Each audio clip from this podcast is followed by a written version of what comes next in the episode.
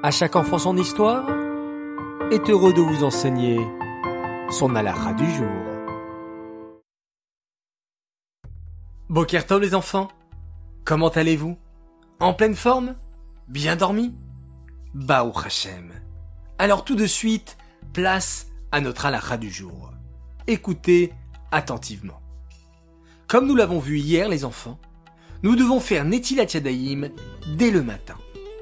Il est bien de préparer le Kelly et la bassine de Netilat Yadayim près de son lit, afin de pouvoir se laver les mains dès le réveil. En effet, on n'a pas le droit de marcher une distance de 2 mètres environ, ni de toucher certaines parties de son corps, comme les yeux, les oreilles, le nez, etc., avant de s'être lavé les mains. Il est également interdit de toucher les aliments avant d'avoir fait Netilat Yadayim. On se lave les mains en versant l'eau sur la main droite d'abord, puis sur la main gauche, et ainsi six fois de suite. Les enfants, écoutez bien la question. Qu'est-il interdit de faire avant d'avoir fait Netilat Yadayim? Réponse 1, marcher une distance de 2 mètres. Réponse 2, toucher certaines parties de son corps, ainsi que les aliments.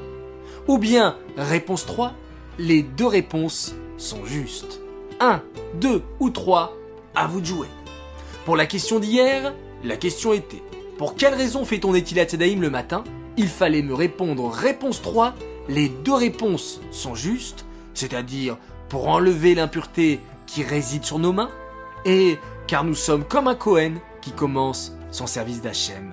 Bravo à tous les enfants d'avoir bien participé. Je vais annoncer le gagnant qui s'appelle Ariel Oubeki.